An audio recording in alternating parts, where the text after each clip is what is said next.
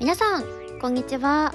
えー、おはようございます。こんにちは。こんばんは。おかえりなさい。いってらっしゃい。今何してるところですか？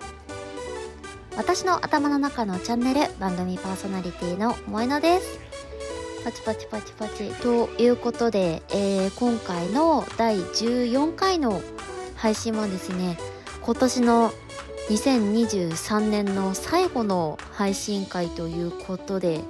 えー、今年の1年間を振り返りながらトークしていきたいと思います。年末ということで本当に大掃除だったりお片付けだったり年始の準備だったりいろいろやることが多いかと思うんですけれどもそんな皆さんの年末のお忙しいながら時間にぜひお耳を貸してください。一緒に年末の準備年始の準備していけたらなと思います。それでは早速始めていきましょう。本日も最後までお付き合いください。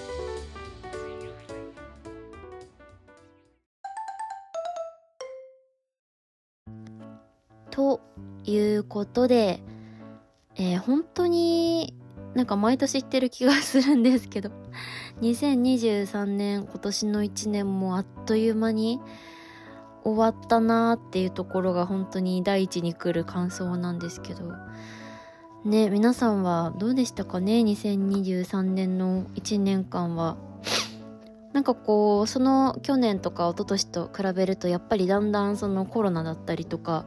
いろんなものの規制が緩和されていける場所も増えて会える人も増えてっていうような一年だったんじゃないかなと思うんですけど私的には本当に今年の1年っていうのはそれこそポッドキャストを始めたのも今年の4月からだったのでそう忘れもしない4月25日妹の誕生日なんですけどそうたびたび出てくる妹の誕生日に配信を始めましてねそこから678910128ヶ月かぐらいが経ったっていうところでなんかこうたまにね更新が飛んじゃうところもあったんですけどちゃんとまあ年末までというかこの一括りのところまで配信を続けることができてよかったなっていうところは一つ私の中であってそれこそ2023年の目標が年始に決めた目標カードみたいなやつを今見ながらねお話ししてるんですけど2023年こそは自分で配信を始めるぞっていうのが自分の中でのすごくモチベーション高く頑張ろうって思ってたことの一つだったので多分なんか思いついた自体は思いつき自体は多分もっと前からあったんですけどしっかりそのカバーアートを描いてくれたちーちゃんに依頼をしたりとかいろんな他のもう配信をすでにやってる人に話を聞いてみたりとか投稿のこととかどういうふうにやっていったらいいかなとかっていうような相談をしながら実際にじゃあいざ始めるぞっていうふうにやっと動くことができたので私にとっては本当に2023年はポッドキャストを始めることができたっていうのは一つ大きな、まあ、きっかけというかターニングポイントというかそういう出来事だったなと思いますね。でこう年末になって公式さんから出されてるそのポッドキャストの2023まとめみたいなやつがあったので私もそれを見てみたんですけどこうなんか動画に合わせてこのこのエピソードが一番多く再生されてとかこういう風にシェアしてもらってとかそのリスナーさん登録してくれてる人が何人でとかトップリスナーがとかっていろんなまとめが出てたんですけどその中で面白いなって思ったのがこの私の頭の中のチャンネルはどうやら12カ国で再生されているそうでなんかそのね12カ国がどこの国なのかっていうのまではちょっとはっきりは分からなかったんですけどただその分析のねツールのところを見てみるとやっぱり日本の他に アメリカ中国ドイツオーストラリアなんか多分ああ出るようになってるわ知らなかった。え？ちょっと読み上げてっていいですか？日本以外で再生された。えてかそもそもその100%のうち93%が日本なんですよね。まあそれはもちろん日本の方が多いと思うんですけど2位がアメリカ。で続いて中国ドイツオーストラリアイギリススペインハンガリー台湾ニュージーランドフランスミャンマーインドネシア。ベトナム香港韓国シンガポールコロンビアカナダ。えすごい。ここまで出るの知らなかった。12345678910111213141516171819あこれ今また公式の方のなんだ分析とか見れる方のアプリ見てるんですけど。すごっ。12カ国って言ってたけどなんか見たら今もっと増えてました。すごい。本当にいろんな国の方が聞いてくださってたんだなっていうのが分かって面白いですね。えー、あなんか男女比もちょっとずつ変わってきていて男性47%女性42%その他11%へえ面白い。本当にそう思ったら私のね思いつきで始めたこのおしゃべりが止まらない様子で何か形にしたいっていう思いで始めたこのポッドキャストが本当にいろんな人がいろんなながら時間で聞いてくださってたんだなって思うとめちゃめちゃ嬉しいですね。なんか不思議な感覚なんですけど。なんかこうやって見ると改めてやっぱり聞いてくださってる方のリスナーさんの存在とかっていうのはこれからの配信のモチベーションにつながっていくなっていうふうに思うのでぜひぜひこれからも私の頭の中のチャンネルをよろしくお願いします。なんか一気に年末っぽくなったんですけど。そうですね。そのポッドキャストっていうところのくくりで言うと私は今年配信を始めさせていただきましてそこから投稿をいろいろしていってそして本当に行きたかったポッドキャスターの一大イベントのポッドキャストウィークエンド。当日本当はスタッフとして参加させていただく予定だったんですけどこうどうしても仕事のスケジュールが合わなくなってしまってその事務所の方の声優業の仕事の方で当日ボーナストラックに伺うことができないってなっちゃって泣く泣くちょっと当日は参加できませんって辞退させていただいたんですけど本当にまず何ていうの出店ではないけれどスタッフっていう形で当日イベントに関わらせていただくっていうようなそこに選んでいただけたのもすごく嬉しかったですしやっぱり直接人と会うこともすごく好きで話すことも好きなので当日本当にいろんなきっとポッドキャスターの方とかリスナーの方に会えるんだろうなってめちゃめちゃワクワクはしてたので本当にちょっとスケジュールが厳しそうってなった時はショックだったんですけどうん本当に当日はねあのー、伺えない分 X の方から当日の皆さんの様子だったり SNS を見ながらすごい盛り上がってるなと思って楽しそうな様子を見てて本当になんか思ってた以上にたくさんの方がご来場されてる様子が見えて何個か前のエピソードで話したと思うんですけどもともと私ボーナストラックってすごくよく遊びに行ってた場所だったのであの恋する豚研究所とかのコロッケのお店すごい好きだったしまさかボーナストラックで下北沢でポッドキャストのイベントがってなってやっぱりこうなんか縁みたいな つながりをねすごく感じてたので行きたかったんですけどまあ今年はねそのスタッフとして参加させていただくっていう形にはなってたんですが是非次回のポッドキャストウィークエンドの開催の時にはもちろんスタッフとしても参加できたら嬉しいですし出展させていただけたらもっともっと嬉しいなと思うのでそういったところでも2024年の目標はもっともっと私の頭の中のチャンネルの番組を多聞くって言ったらまたちょっと私のやりたいこととは違うかもしれないんですけど楽しくいろんな方に自分の言葉をトークをお届けすることができるようになるために頑張っていきたいなというふうに思っています。うん。ちょっと前にそのすみさん枕地の枕元で聞くラジオのすみさんのコラボ会のところでお話しさせていただいた顔を晴らすと書いて頑張るっていう言葉があるんですけど本当に頑張るって私の中では本当に全てがそこに入ってて私が何かをすることで私のトークを聞くことで周りにいる人の顔が晴れる笑顔になってもらえたらなっていうところが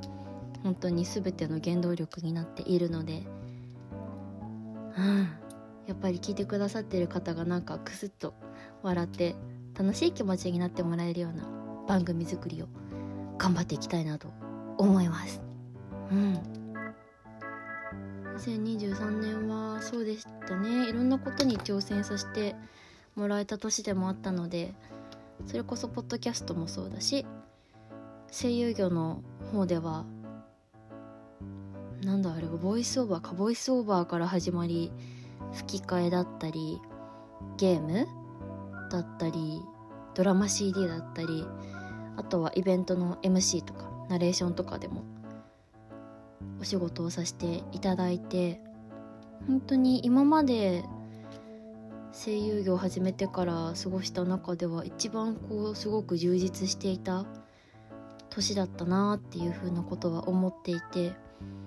ただやっぱりそういうところもね声優業に関してももっともっと私はやっていきたいことがあって、まあ、最終的な目標はね子供向けの番組に出るっていうそういう作品子供向け作品に出演するっていうところが目標にはなっているのでそこを達成できるように頑張っていきたいなと思いますね。結局頑張るっていうところに 全部帰ってきちゃうんですけど。そういう2024年も素敵な1年にできたらなと思います。あとはちょっと前にも言った気がするんですけどめちゃめちゃね今年特に下半期体調すごい崩すことが多かったのでなんなら先週も私謎に一晩だけ高熱を出して寝込んでたことがあったんですけど。もうねなんかこう偏食とか睡眠不足とかあ直接すごく体に影響が出るようになってきたなっていうのを今すごくひしひしと感じているので、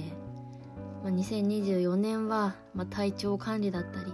健康第一っていうところでいろんなものを整えるっていうことをテーマにやりたいなっていうふうに思ってるんですよね。まあ、健康体調管理はもちろんそうなんですけど12月の下旬に私引っ越しをしましてまた新しいお部屋に住み始めたんですけどそこのお部屋もちゃんと整えていつも綺麗な状態を保ってなんかお部屋が汚くてやる気が出ないみたいなアンパンマンみたいになってますけど お部屋が汚れてるとねなんとなく気持ちが落ち着いてない時だなっていうのをちょっと前にすごく感じてそういうところってやっぱりね気持ち的なものって出るんですよね。生活に。その黒板のね乱れは心の乱れだって言ってた恩師が残した言葉のように本当にそういう自分が身を置く周りの環境っていうところも整えながらやっていきたいなと思いますね。うん。あとは今年は何があったかっていうとそう私これも前の回かどこかでお話ししたんですけど阪神ファンなんですよね。野球の阪神タイガースのファンなので。今年びっくりしたんですけど本当に強かったですよね阪神は。本当にね優勝セ・リーグ優勝もなんならねななんて言うんだ？セパ。セパ1位。優勝なんていうの？なえなんて言うんだっけ？あれ？やばいぞ。出てこなくなった。全国統一じゃなくてシーズクライマックスシリーズをはい制していただいて 制していただいてっておかしいな。クライマックスシリーズを制して本当に日本一っていうもうすごい嬉しかったし逆にその阪神が優勝したことによって嬉しくなって人にその話をすると実は私も阪神ファンだったんだよねみたいな人が ちらほらいらっしゃってえー、みたいな。やっぱり全国に隠れ阪神ファンの方って本当に多いんだなってすごい思って。なので本当にそういう選手たちの活躍する姿からも頑張ろうっていうねパワーをもらったりとか。最近しゃべくり7にその阪神の選手が出演されてるのを見て私もともと木浪選手推しだったんですけど糸原選手めちゃめちゃ声良くないって思ってびっくりしたんですよね。しゃべくり見た方いらっしゃるかな？見た方はねきっとうん思われる思ってらっしゃる方絶対いると思うんですけどやっぱりこういうね声優業やってる声フェチの身からすると糸原選手こんな声いいんだみたいな感じになってしかもそのしゃべくり7の時に試合前に実際にどういう風にエンジン組んでるかみたいなやつを見せてもらうみたいなコーナーがあったんですけどその時にその声出しをね糸原選手がやった時に「俺についてこいよ」って言ったところがあってえめちゃめちゃかっこいいと思って。ちょっとシーズン始まったらまず糸原選手の名前入りのタオルを買いに行こうかなっていうのを今ねすごく目論んでおります。もう今年来年か2024年はたくさん試合も見に行って応援できる1年になったらいいなと思うので、まあ、関東圏だとどうしてもドームか神宮か、まあ、ハマスタだとちょっと遠いからその辺になると思うんですけど今年も2024年もね阪神がア連覇できるようなようにはい一ファンとして応援をしていこうと思います。やっぱりなんか推しの存在ってすごくパワーをもらえますよね、特になんか最近は YouTube とかそれこそインスタとかがね普及した普及したっていうか本当にやられる方が増えたおかげでトラバンチャンネルとか今まであんまり見たり知ったりすることができなかったような選手のオフの様子とかそういった一面を見ることもできるのでいや本当にあれはねありがたいコンテンツだなと思いますね。と阪神の優勝もあったでしょ？それからあとはうーん何があったかな？あ先ほどちょっと話がねちらっと出たんですけどその枕元で聞くラジオの枕地のすみさんとそのコラボ配信をさせていただいたっていうところもあって他のポッドキャスターの皆様ともぜひぜひ交流を深めさせていただいて私の頭の中のチャンネルの方にも遊びに来てもらえるようになったら嬉しいなとかっていうことを考えていてなので最近ねちょっと考えてるのが、ま、もちろん私は今まで今日もなんですけど今まで通りそのノーカットの編集で お送りしていくっていうのはそうなんですけどやっぱりさすがにそれねコラボの時はいらっしゃる方も困っちゃうから大枠のね柱みたいなものをちょっと書くようにしようかなっていうことを思い始めてちょっとノートをつけることにしたんですよ。そう前話したことあるかわからないんですけど私4月始まりで一冊ノートを買うようにしていて話したかなこれ？ロルバンロルバーンっていうのかな？あのロルバンの何ていうの？ちょっといい文房具屋さんとかに 売ってるロフトとかにもあったと思うんですけど無地のやつは。ロルバンって書いてあるあれどこの国のやつなんだろう？どこかの国のノートスケジュール帳なんですけどパタンってその閉めるとゴムが縁についててそのパタンって閉じた上からゴムでパシッて開かないように閉じれるノートがあってなんか私そのノートの形がすごく守られてる感があって安心するのですごく好きなんですけど毎年毎年その一冊ロルバンのスケジュール帳、まあ、結構もともとノートのメーカーなのかなノートの部分メモで書ける部分がめちゃめちゃ多い作りになってるのでその1年を通して、まあ、スケジュール管理はもちろんなんですけどその時感じたこととか学んだこととか気づきとかをブワーって書くページがあるんですけどそこのページの中にポッドキャストの項目を作って毎項目ごとにどんなことを話したかっていうのをちゃんと書いて逆に次のトークではこれを話すぞみたいなものも準備していったらもっともっとこうなんかまとまりが出るって言ったらあれなんですけど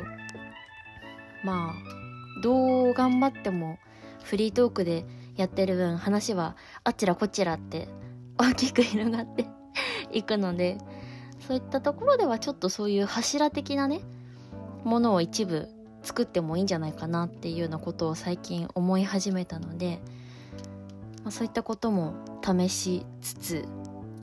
そうですね来年の4月からのノートもそろそろ探し始めて準備しようかなって思ってるんですけど。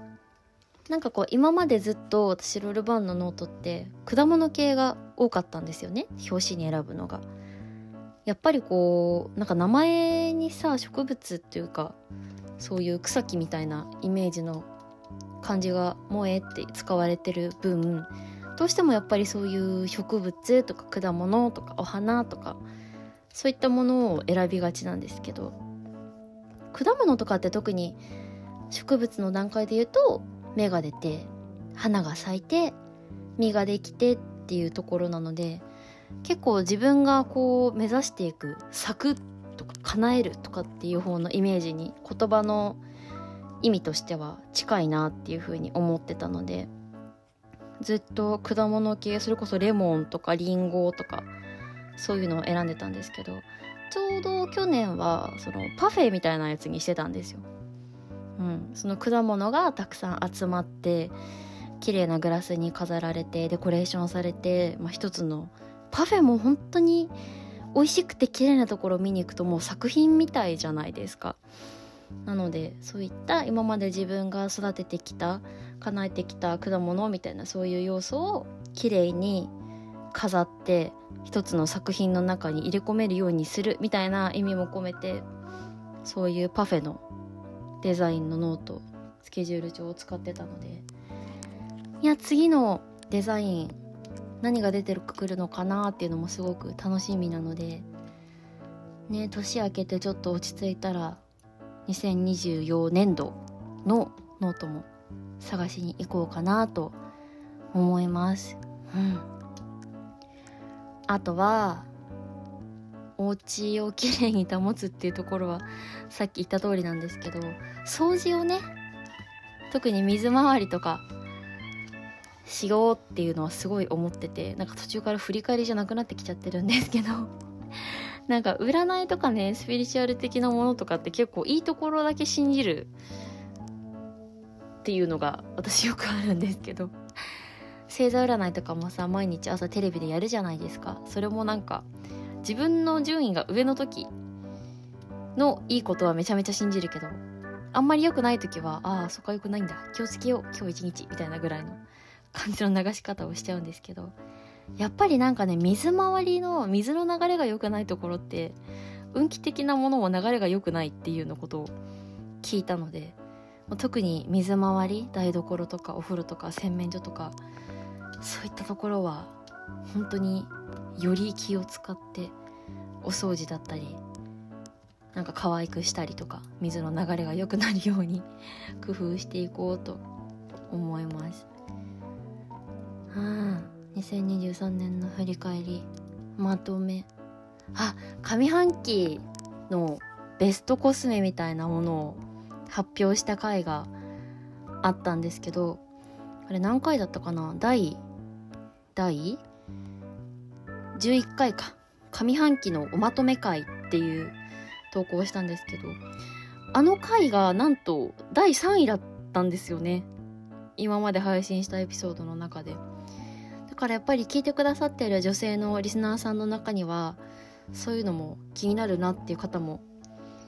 もしかしたらいらっしゃってくだいらっしゃってくださってるいらっしゃるのかもなってすごい思ったのでまた下半期ってさどこまでが下半期なんだ？12月までが下半期か。6月が上半期だもんね。えー、ちょっとこれまた明けましておめでとうになってからになるかもしれないんですけど。2023年下半期の買ってよかったコスメグッズ生活グッズ紹介みたいなのもまたできたらなって思うのでそちらもよかったら楽しみに待っていていただけると嬉しいなと思います。ふんふん。やりたいこといっぱいですね。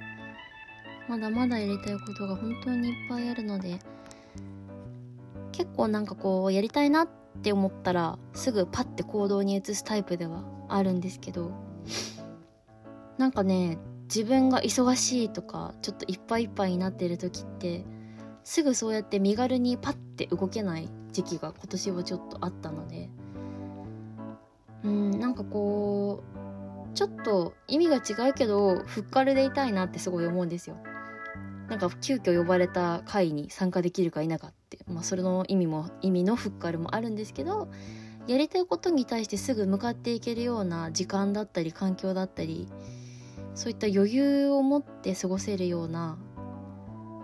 日々の過ごし方っていうのをしていきたいなっていうのを思うので、まあ、2024年は自分の身の回りだったりいろんなものを整えながらフットワーク軽くやりたいことを全部やっていくっていうような年にしたいなと思います。例えば1個挙げてみると Vlog すごいやりたいなって思ってて素材はもう何個か撮ってあるんですけど例えばそれをビデオポッドキャストっていう形で配信してみたりとかも面白いなって思うし一時期やってた PUBG モバイルのちょっと戦うね人を撃つ系のゲームがあるんですけどそのゲームもこの間ね久々にやったら、まあ、ドンカツしたんですけど1位を取ったんですけどめちゃめちゃやっぱり面白いなってなってゲーム実況もまたやり始めたいなってすごく思うしこう住んでるお部屋の形的にというか、まあ、環境的にもっとそういったことがやりやすくなる場所に引っ越すことができたのでそういう自分がやりたいなでもできなかったなって思ってることを2024年はしっかりとやっていけるような年にしたいなと思いますね。うん。ね、冒頭の方でも皆さんに2023年はどんな年でしたかっていうことを最初にね投げかけさせていただいたと思うんですけれども。やっぱりこういう人に話して私の場合は番組内でこうやってお話しすることによって言葉にするってやっぱりこうアウトプットとして、まあ、形に残ってて言葉で表現することによって自分の頭の中も整理されたりとかなんなら逆にこうやって今口に出して話してみて初めてあ私ってそう思ってたんだなみたいな感じに気づいたりもするので年末年始はやっぱりね誰か、まあ、家族でもご友人でもパートナーの方でも本当に誰かと話せる環境で2023年はこんな年だったな2024年はこうしていきたいななんていうお話をね例えば美味しいコーヒーを飲みながらちょっと美味しいケーキ食べながらとかおこたでみかん食べながらそういう何気ない時間にふっと話してみるとそういう自分の今後どうしていきたいかっていうのがまとまるかもしれないのですごくおすすめです。ぜひぜひ皆さんも今年の1年間のね総括と来年1年の抱負とかやってみたいこととかぜひお話しして見てもらえればなと思いますいやあっという間に30分が近づいてきたのでね。だんだんね25分前後とかって言ってたのが長くなりがちになってきてしまったんですけど。またそういったね番組のところも見直してブラッシュアップしていきながら2024年もお届けできればと思います。はい。でもたくさん喋ったのでエンディングに行きたいと思います。あとは少し皆様のお耳をお貸しください。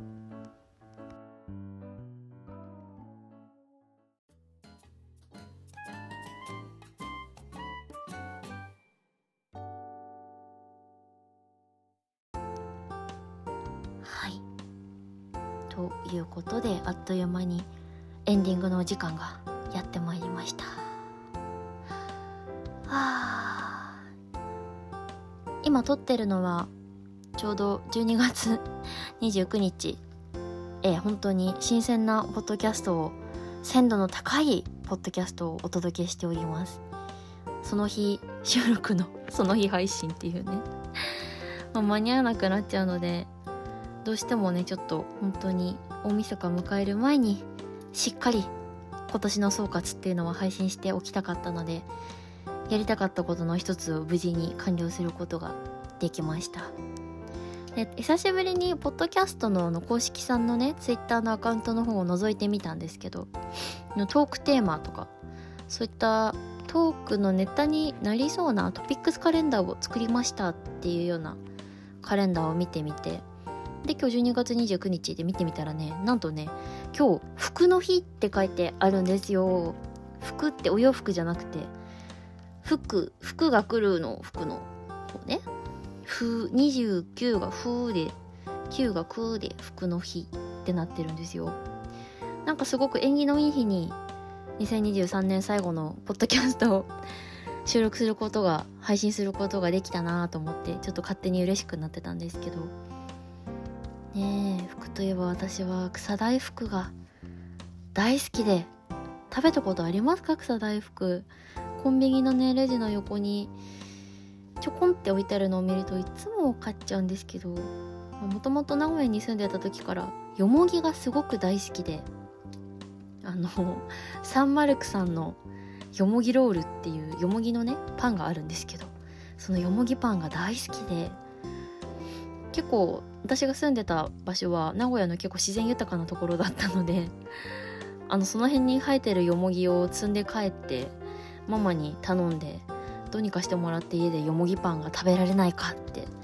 お願いしてた時期がありましたね幼稚園の時に。まあ、服から飛んで草大福の話になったんですけど、まあ、よもぎって本当にね香りが良くてね美味しいのでね是非今回のこの配信を聞いた皆様はコンビニなどで見つけたら草大福食べてみてください。本当に美味しくてね。あ粒あんがおすすめですよ。粒あんの大福食べてほしいんですけど。ほっこりした気持ちに